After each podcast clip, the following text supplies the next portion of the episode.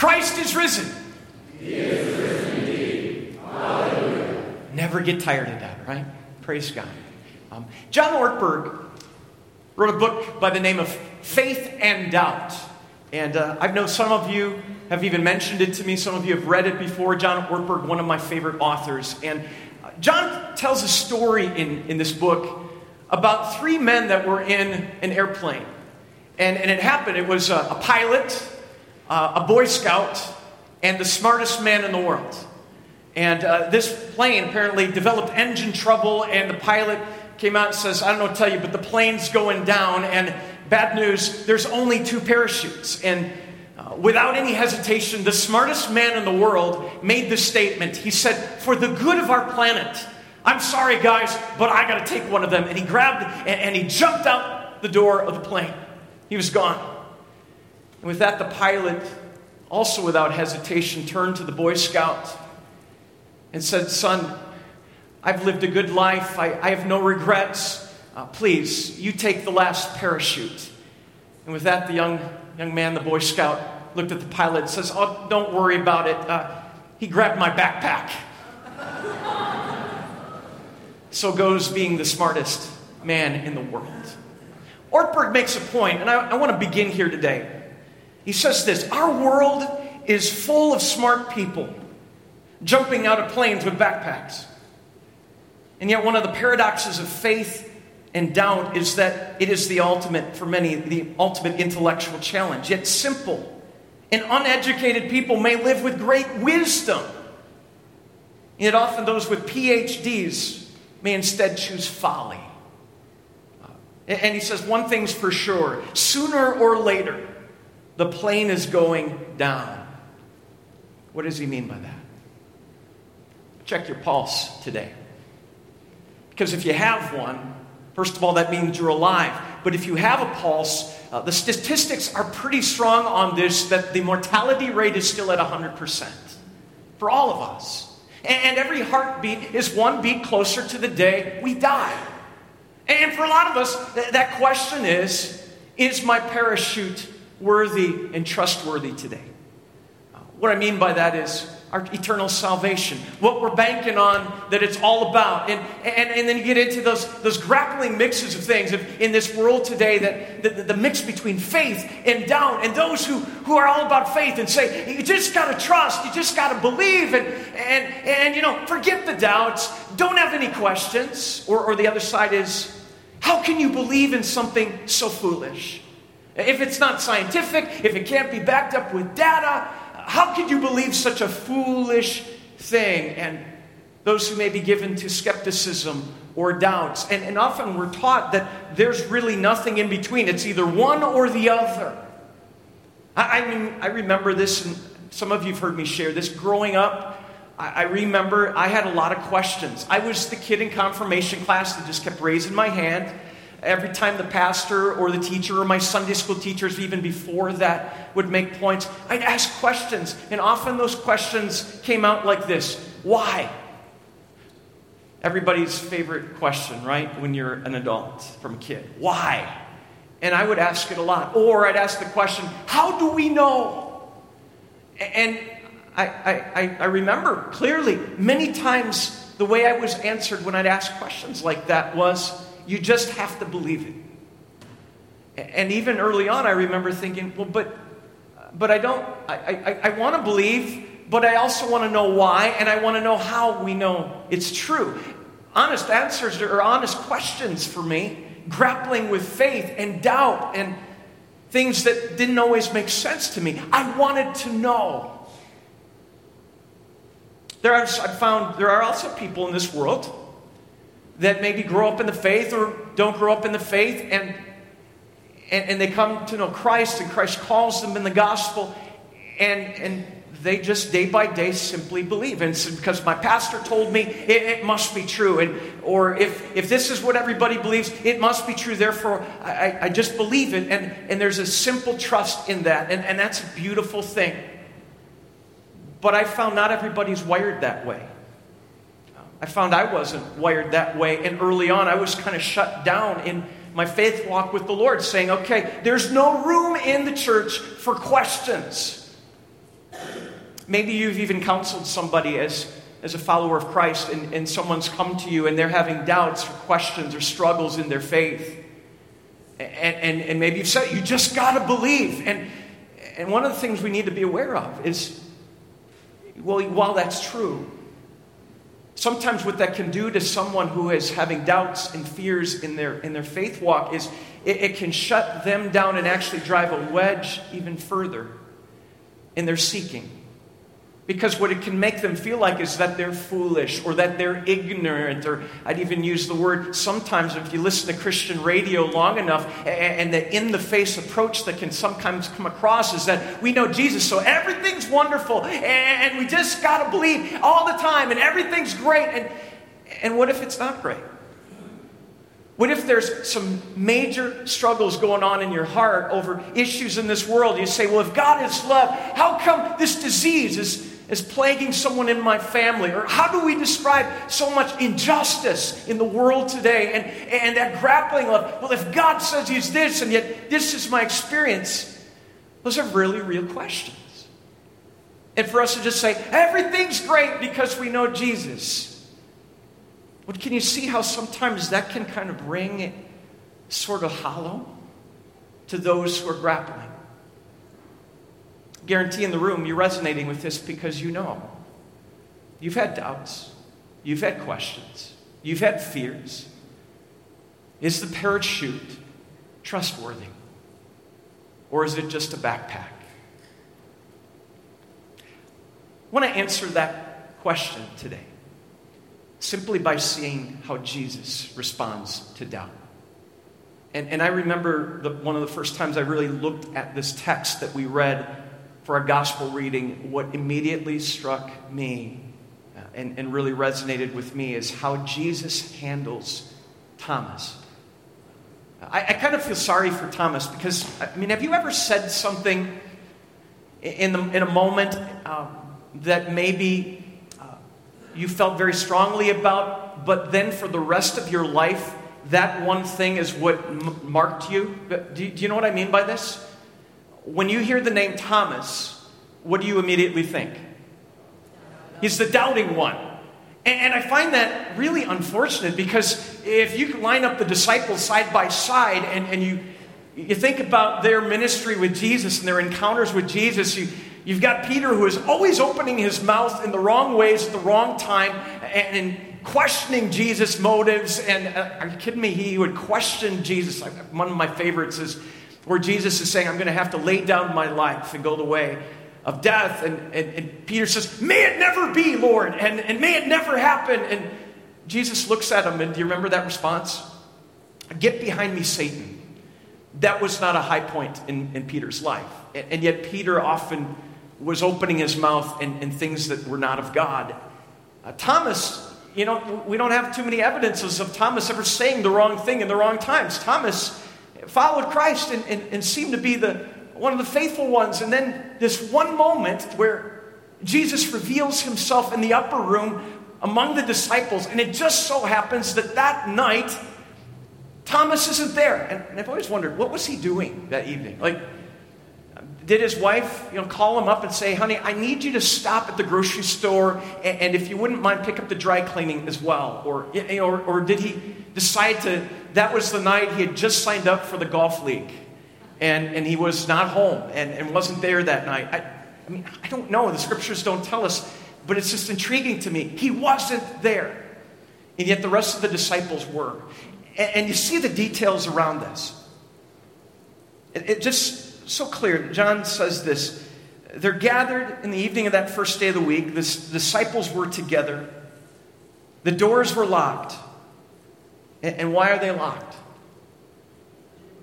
I grew up in Lester Prairie, Minnesota, population of 1,003, depending on the week or the day, and, and with whether there's a funeral or a birth in town. And we never locked our doors, ever until something changed.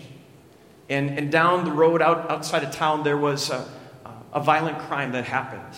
And it was unsolved. And, and guess what happened? From that day forward, everybody started locking their doors in fear. And, and, and you see this. They locked the doors.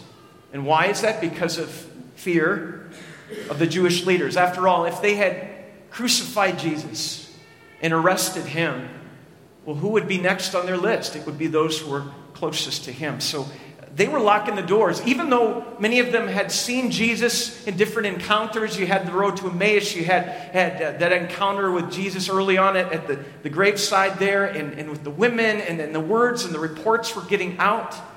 Uh, we also know at some point Jesus appeared specifically to Peter, though we don't have the actual event. We hear, hear it referenced uh, in, in, other places by Paul. And, and, and you, you've got this sense that Jesus was showing up in, in different contexts. In fact, as Paul would later record it, sometime in those 40 days before his ascension, he would appear to over 500 people at once. And, and those who have ever thought, oh, he just appeared to a few people and then they started this rumor, this can be easily explained away. Not so fast. Hundreds and hundreds of people saw Jesus alive following his resurrection. And then we get to this event. The doors are locked important detail John gives us. And then it happens. And Jesus came and stood among them and said, Peace be with you. I love those first words peace, peace, shalom, peace, peace be with you. Because it just said they were living in fear. And one of the answers to fear is peace a God who comes among his people and says, We're not alone. We need not fear. Peace. I am a God who has conquered even death, and I'm here with you. After he, he said this, what does he do? Look at the text with me for a minute. After he said this, he what? He, you could say, showed them his hands inside. Wait a minute. Why would he do that? I mean, we kind of say, well, Thomas is the doubting one. Because what does he say? Thomas says, unless I'm able to put my finger in his hands or in his side, I will not believe. What has Jesus just done? First thing, when he walks in the door, peace be with you. And then what does he do? He shows them his wounds. He says, I am who I say I am. Look and see, touch and see, and believe. And it says they were overjoyed. I, I share this because I think that's an important detail. Jesus just doesn't come in as a, a, voice in the room saying, I've been resurrected. He, he doesn't come in some mystical way. No, he appears in flesh, in blood, in his woundedness to show them to open their eyes to believe. And they were overjoyed, understandingly, when they saw the Lord. And again, Jesus said, Peace be with you. And as the Father has sent me, I'm sending you. And I'm going to fast forward a little bit to Thomas's words then, too. When, Thomas says, uh, also Didymus, and you got the Aramaic and, and the Greek uh, words for his name, both mean twin. So Thomas uh, had a twin, most likely. Um, one of the twelve, Thomas, was not with the disciples when Jesus came, as we taught, touched on. We don't know where he was. And so when the other disciples told him, We have seen the Lord, and, and, he said, Unless I see the nail marks in his hands, put my finger where the nails were, and put my, my hand into his side, I will not believe. And, and from there, Thomas gets this bum rap, doubting Thomas. Why couldn't you just simply believe based on what everybody said? And the interesting thing is, everybody that was saying it had just had the opportunity to do what Thomas just said. And I say that by way of in the church today. May we be very careful when we demean or underplay or overplay those who come forward with doubts or questions about the faith. May we learn from how our Savior Jesus approaches this. And may we learn it personally too. If you're one who comes here today with doubts and questions, is it true? Is it real? Can it really possibly make a difference in, in my day to day life or in my marriage or in relationships or, or in my job or in my finances or in the brokenness of my life and my grappling and battling with sinfulness in my life? Is this really a reliable parachute of hope and promise in, in a world and in my life, knowing one day my life is going down? How does Jesus reveal himself to Thomas? Well, one thing he doesn't do is show up immediately. I think that's significant. Thomas says, Unless I see and touch, and then I'll believe, uh, but not until then. Uh, you know, Jesus doesn't instantly appear and says, Here you go, Thomas. Doesn't do that. He waits. In fact, he waits a whole week. And, and I'm pretty certain of this. I don't know the chronology exactly telling you this, but it's very likely Jesus was appearing to other people during that week. And, and, and meanwhile, Thomas would have been hearing about this and maybe having questions when's he going to appear to me? I have questions. I have doubts. I have fears. Is it real? Is it true? Jesus could have said, in that case, I'm never going to appear to you, Thomas. It's not what he does. But he does wait a week. And, and what went on in that week? What kind of grappling was going on in, in Thomas waiting for that moment? Until then it happens. One week later, it says, a week later, his disciples were in the house again, same place, and Thomas was with them. Though the doors were locked, still locked, interestingly, Jesus came and stood among them and said, Peace be with you. And he said to Thomas, How dare you not believe in me? How dare you request to see my wounds? Does he do that?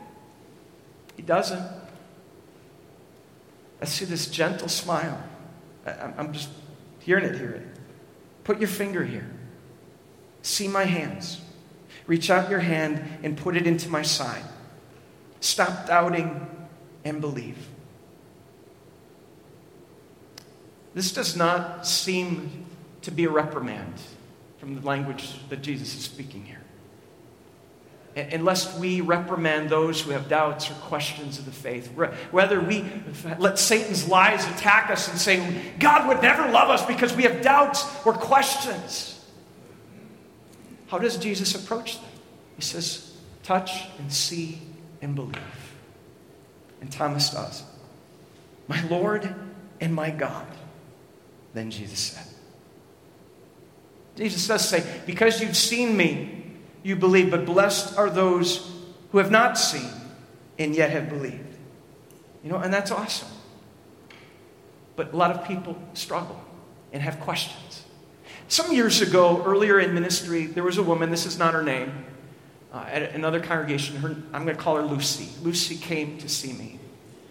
And that was a long time in coming because she uh, multiple times when she'd run into me and I'd see her in town or at the grocery store, or once in a while, maybe a couple times a year, she'd come to church.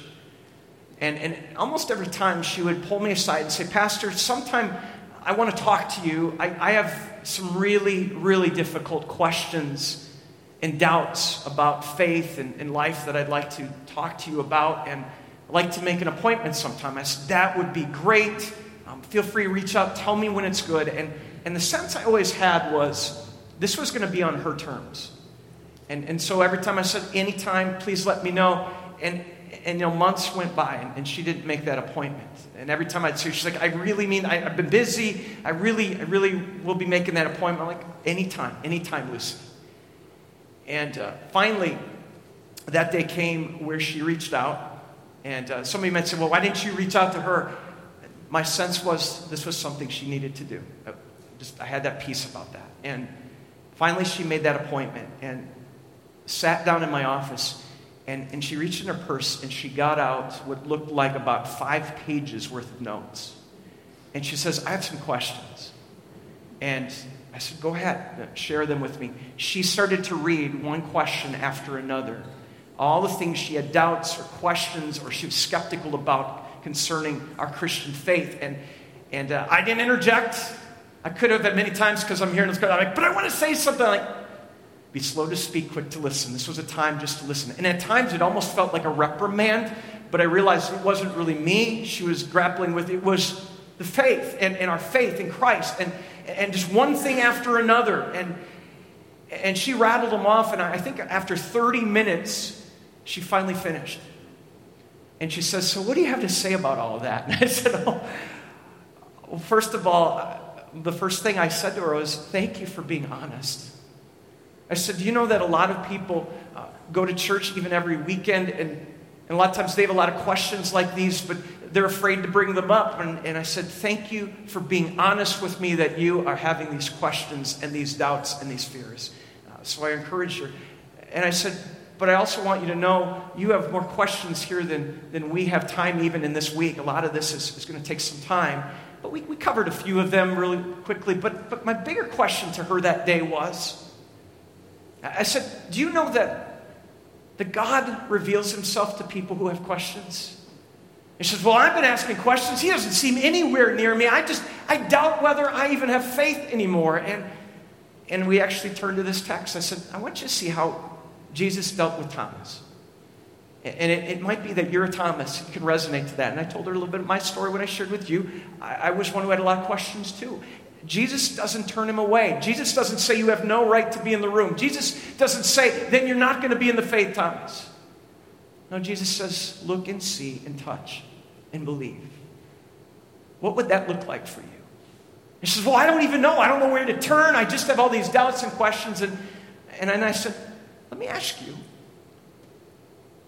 Lucy, I haven't seen you really in any Bible class, or I don't know if you're in any of our small groups, or you, maybe you read scripture a lot on your own. Is, is that a big part of your life? She says, Well, I, I, I don't have time for that. And I said, Okay. Well, I said, I, I got to be honest, I, I don't know. Do, do you come to church a lot? Or is, we have a big church? I mean, maybe I'm just not seeing you. She says, No, I, I, I really don't really make time for that very often. And I said, Huh. Said, Do you think that it's possible that might be related? That a God who says, I'm going to reveal myself through my word, and it was an opportunity to teach. That this is more than going through the motions. It's, it's about, like Christ says, I want to know Christ and the power of his resurrection. Not just know about from a distance, but to truly spend time in his presence. And I said, God's word is the presence of God. He speaks to us there. He builds up our faith. He strengthens us there. He meets with us to remind us we're not alone in these questions. She's like, you know, I, I've kind of been neglecting that. Now, fast forward several months. Every time I kept seeing her, she started coming to worship regularly. She started getting in a Bible class. She joined up for a small group, and she started showing up. And every time I'd see her, that frown had turned to a smile. And she says, You know what, Pastor? I got to tell you, God is answering my questions. And He's replacing my doubts and my questions and my fears with faith and that joy factor. She says, I've got it. I get it now. You know what was amazing in the years that would follow is after that, when someone would come to me with similar questions, guess who I'd tell them to go see? I'd tell them, go see Lucy. And I'd call her up say, Lucy, I got another one for you. She's like, let me at him. I'd love to share. And, and she did. God can do anything. And we spend time in His presence today in a God who invites us to see and believe in His presence. Let's pray. Lord Jesus, we thank you that you are a God who isn't handing out backpacks on a plane that's going down, but rather you are a God of hope and promise and certainty today. Yet we are people in this broken, fallen world who often have doubts and fears and questions. But thank you for welcoming us like you did for Thomas to touch and to see and believe. Lord, open our eyes, open our schedules, open our awareness of the resources that you have provided for us to know you in your presence, through your word, through the gift of your sacrament and time in worship, where uh, brothers and sisters gather together, where you tell us where two or more are gathered, you are present, you are there. Show us your resurrection.